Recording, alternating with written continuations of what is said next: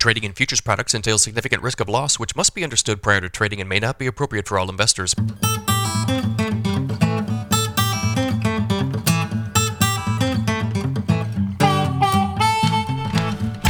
Good morning, everybody. It's Thursday, June 15th, 528 a.m. Central Time.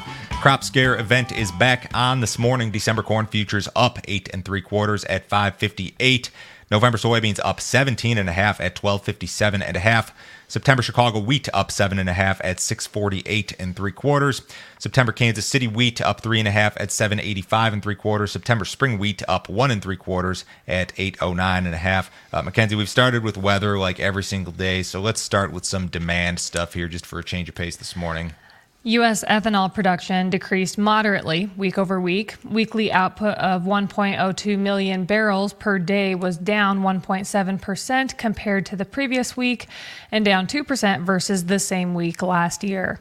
Ethanol stocks were pegged at 22.24 million barrels. The print was down 3.1% on the week and down 6% compared to the same week last year. Implied gasoline demand was down only slightly compared to last week and the same week last year. On average, over the last four weeks, implied U.S. gasoline demand is up 2.6% versus the same period last year we have a problem here in regard to uh, corn demand via ethanol for this old crop marketing year. So this old crop marketing year ends on August 31st. Um, USDA projects that corn demand via ethanol will decline by only 1.4% this year. We're on pace to see a decline of like 3%. Now, that doesn't sound like a huge amount, you know, a miss of, of 1.5%, but you're talking about 5.2 billion with a B bushels of corn. So if we uh, end up 3% behind last year, that means you've got to take another like 84, 85 million bushels off of your old crop uh, corn demand uh, number for ethanol. So I don't know why USDA hasn't does hasn't done this yet. Maybe they think that in this last two and a half months of the marketing year, um, you're going to see maybe cash corn prices ease up a little bit and better ethanol production. Um, this sort of thing, guys, it uh, is absolutely noteworthy. It doesn't matter right now. The market is is very clearly focused on weather and the unknown regarding U.S. corn production, soybean production is the bigger factor during these crop scare events. But this, uh, these demand woes that we've got going on in the background are absolutely something that uh, we need to pay attention to. Now uh, we'll get to the weather. How about that? A large area of the central U.S. Corn Belt will remain dry over the next seven days. Most of Indiana, Illinois, Iowa, and Minnesota will see little to no rain over the next week, with a few exceptions. Rains will wrap around the western and southern areas of the central corn belt and hit areas including North Dakota, South Dakota, Nebraska, Kansas, Missouri, Kentucky, and Tennessee.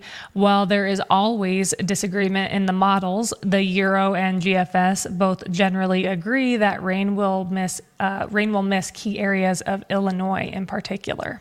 So I think Illinois is in the northern half or two thirds of Illinois is a big area of concern, along with um, other areas certainly. But Illinois is your number one soybean producer, number two country.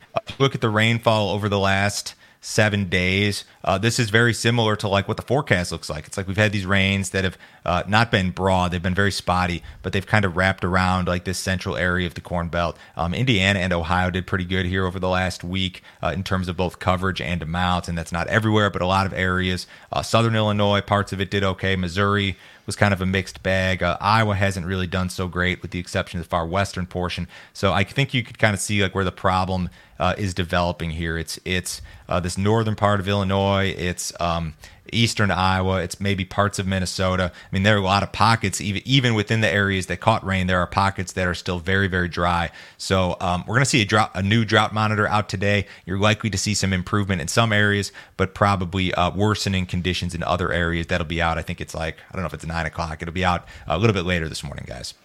Oh, and here's the radar this morning, real quick. You do have one system over. Uh, western part of North Dakota that's going to work its way east. Maybe some rain there, but uh, really not much in the Corn Belt uh, to speak of. So, if you guys are not already subscribed to our premium content, you sure need to do so. Joe, tell me about this video you did with Shay yesterday. Shay is running a crop condition survey. So, I know that um, some of you guys may have issues with USDA's crop ratings and the way that they're handled and put together and assembled. So, uh, we're going to kind of jump on Shay's survey here and make this available. We made this available to all of our premium subscribers subscribers, and we're going to send out uh, the results of this uh, sometime early next week. And then, as always, guys, uh, this time of year, June and July, we do a pre-open weather update when the markets reopen after the weekend. So in this instance, uh, we're closed Monday, so we've got a normal close tomorrow, and then we don't reopen until Monday night. We will have our pre-open weather update out on Monday at about 6 p.m. Uh, Central. Should be about an hour before the markets open. We'll talk about weather model changes, what it means for the markets, all that stuff. It's a real short video. It's like three or four minutes long. Uh, if you guys want to see the premium stuff, go to standardgrain.com. You can sign up this morning. This is a $50 per month subscription. You can cancel at any time. No other fee, no other obligation. Nobody will try to sell you anything else. I will uh, forward you over this morning's email, which has, I believe, the six most recent uh, premium videos. So check that out this morning, guys. Argentina's crop estimates continue to decline. The country's Rosario Grain Exchange pegged this year's soybean crop at 20.5 million metric tons, down from the previous estimate of 21.5 million. USDA most recently pegged the crop at 25 million tons. Argentina will end the year with total soybean production that is less than half of last year's levels. The dry season in Argentina's row crop country typically typically runs from May through September. Most of the annual rainfall occurs from October through April.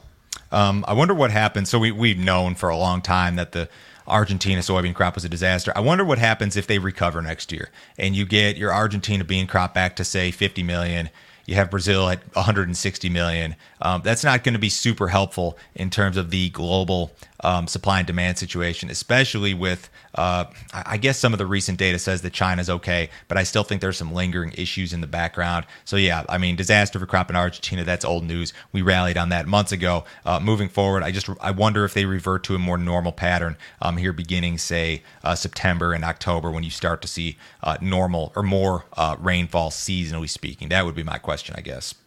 On Wednesday, Fed officials announced they would be pausing interest rates this month, but signaled more are likely to come. A pause will allow the Fed to gather more information before deciding if they really need to raise uh, rates again. The majority of Fed officials believe a couple more quarter point hikes will be needed this year. Others are less confident about the need to keep raising rates due to the recent fallout in the banking industry.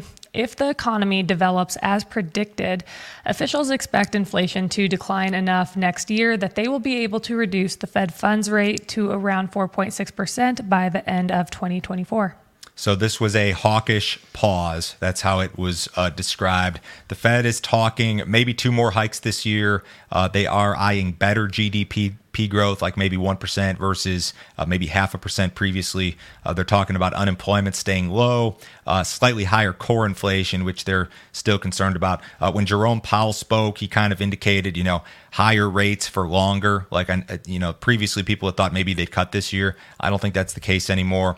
Uh, he thinks that the labor market has been surprisingly strong, which I think a lot of people would agree with. It is surprisingly strong. Um, they're concerned that your core PCE, which is your inflation, um, when you take away the food and energy uh, products, they're concerned that that uh, progress there is kind of stalled. Um, they do have more optimism regarding the soft landing, and we talked about that earlier this week. And they're very much still in the process of fighting inflation. So I just I don't I think that they don't want to quit too early when it comes to uh, the inflation fight because that would uh, be a very bad look, especially considering how wrong the Fed has been about so many things as of late. So I think they're going to keep uh, their foot on the gas here, uh, even though they did not uh, necessarily do it here this month.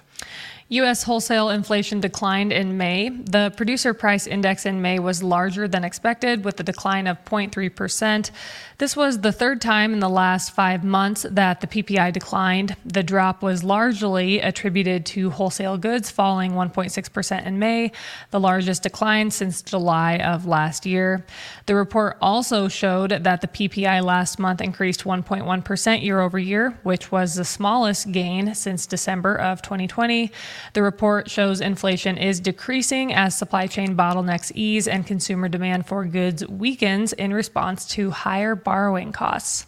So your annualized PPI rate peaked at 11.7% March of last year. Uh, we had the CPI out earlier this week, which is consumer inflation. That was down to 4%. Wholesale inflation now down to an annualized rate of just 1.1 percent. Um, the the consumer numbers tend to uh, kind of follow the wholesale numbers. You know, there's kind of a trickle down effect. So we're very much on the back end of the inflationary cycle. Does that mean that it, it couldn't pop back up again? No, it, it definitely could. If you go back and you look at some of the charts of inflation, like uh, during the you know early 80s, there was a lot of back and forth, like up and down. This one for now has been straight up and then straight down. I just don't know if that uh, continues or not. Remains to be seen. But uh, looks like we're headed in the right direction direction. What about the cattle market yesterday?